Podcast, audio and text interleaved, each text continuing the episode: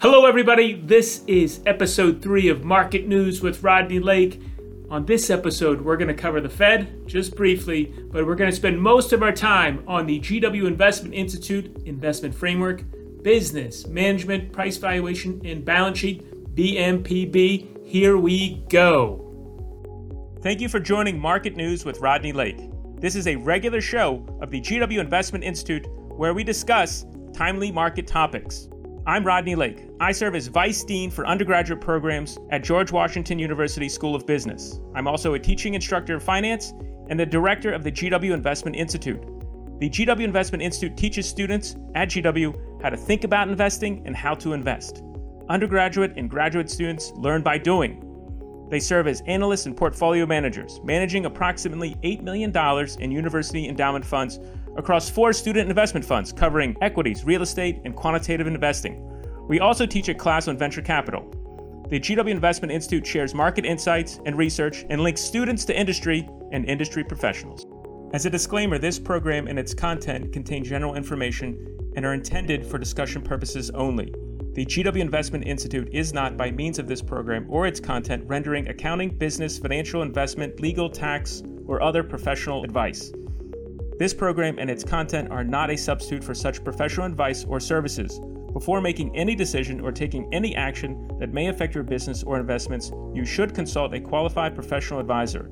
The GW Investment Institute shall not be responsible for any loss sustained by any person who relies on this program or its contents.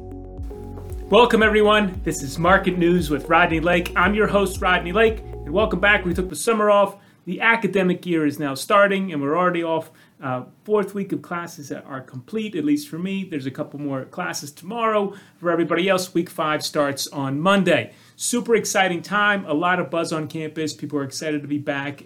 We're in person, many things are happening. So that's so exciting. We're happy to see everybody, and it's time to get to work, of course. So, episode three here today's agenda.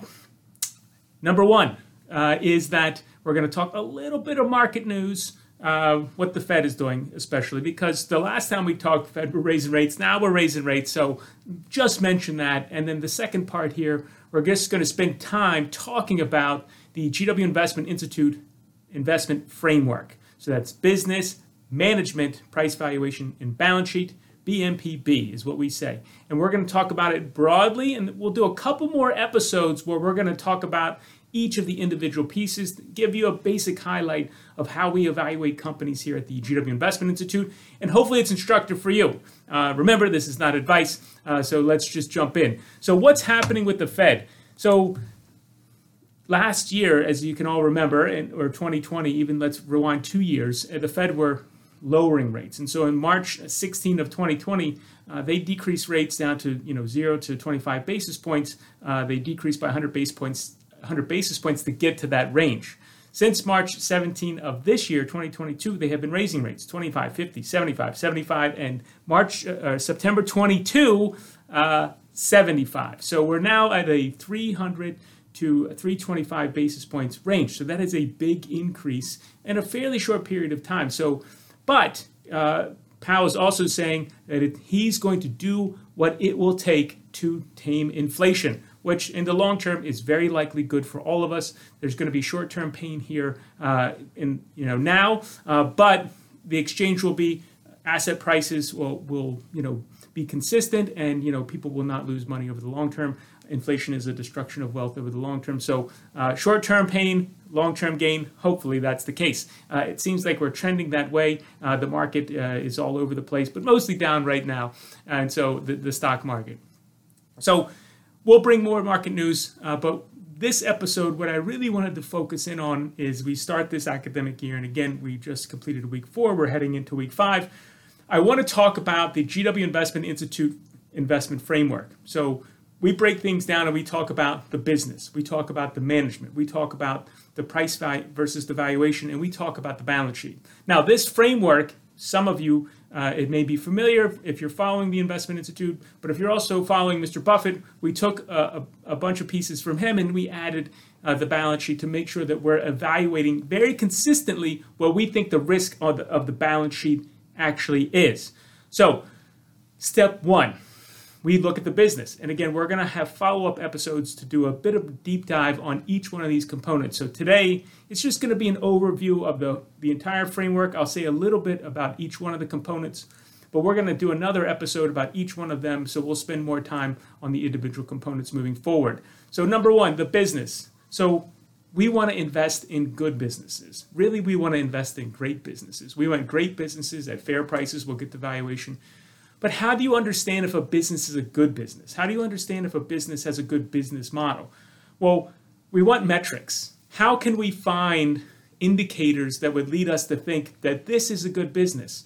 One obvious one for many of you and, and for us too is the profit margin. Let's look at the profit margin. So, if you think about a really great business or great business model, you might think software companies as an example. They tend to have higher than average profit margins because the way that they produce products, right? You produce the next uh, version of a piece of software. Really, the, all the value and, and the cost of developing it is at the beginning. Making a copy of that's very cheap, and then selling that, especially if you're selling it software as a service. So that is a great business model, selling software as a service. That's very likely, if you do it properly over time and your software is useful and, and people demand it, that you're going to have high profit margins for that business. And so we're looking for businesses that have good business models, that have high profit margins as indicators of being a good business. So we want to be on the, the outlook for those things.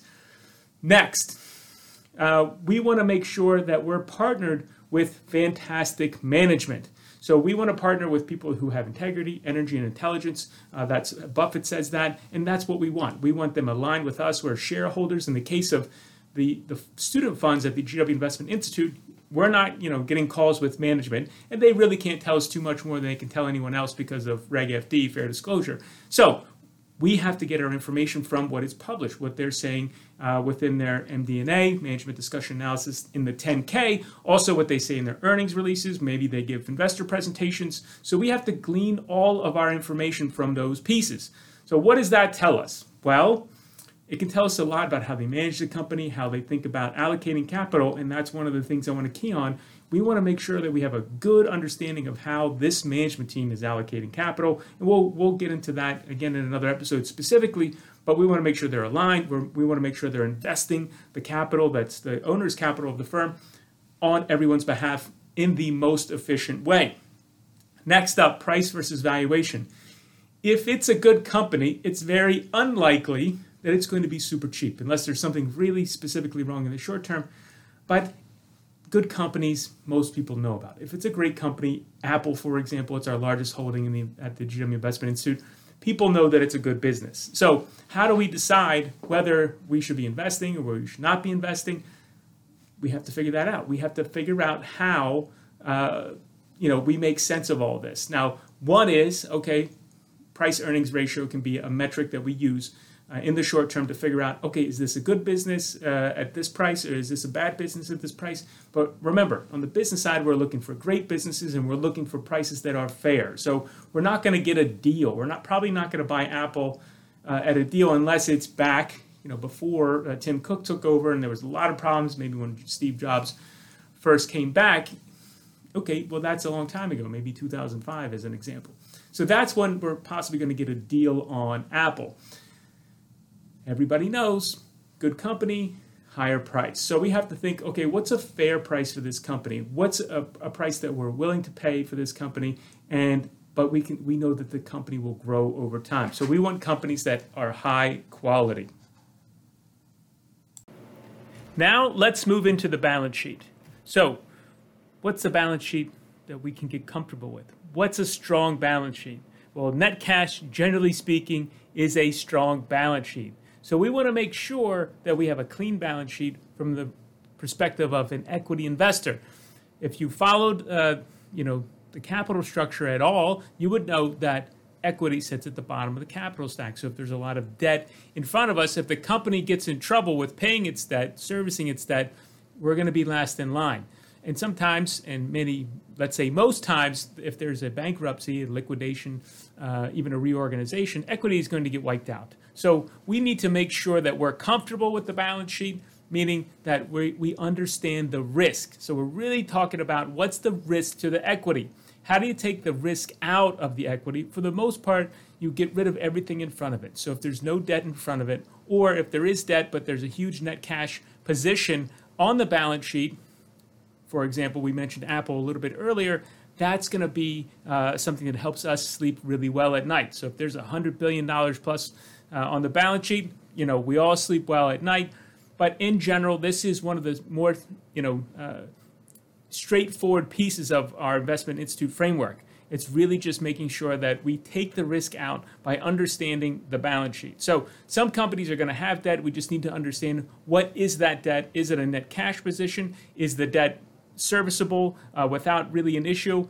And one ratio that we want to look to there is the interest coverage ratio. So that's really just EBIT over interest. So earnings before interest and tax over the interest payment. That's how many times we can cover that interest payment with EBIT. So the higher the number, the better. And really, if we have net cash, we feel even better about the situation. So we just want to de risk that as much as we can.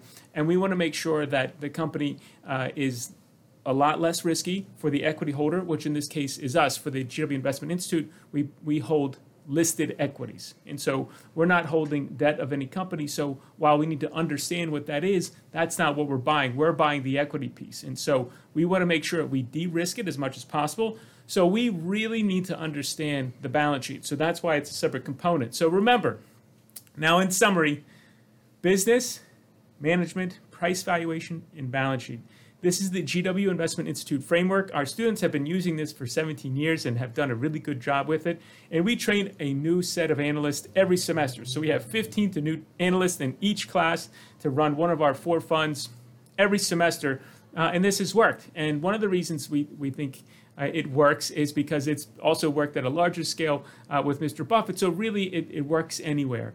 And it's simple and it's straightforward, uh, and you can teach it to people and you can learn fairly quickly. Obviously, like anything else in the investment business, it takes a long time to get really good, right? So to, be, to get market returns, as, as mentioned, uh, in other places, really easy. How do you do it? You buy an index fund, it's super cheap, and you're going to get the market returns. To beat the index over time is extraordinarily difficult, but you need to be disciplined. You need to have a process. So, this is the process that we created for the GW Investment Institute student investment funds.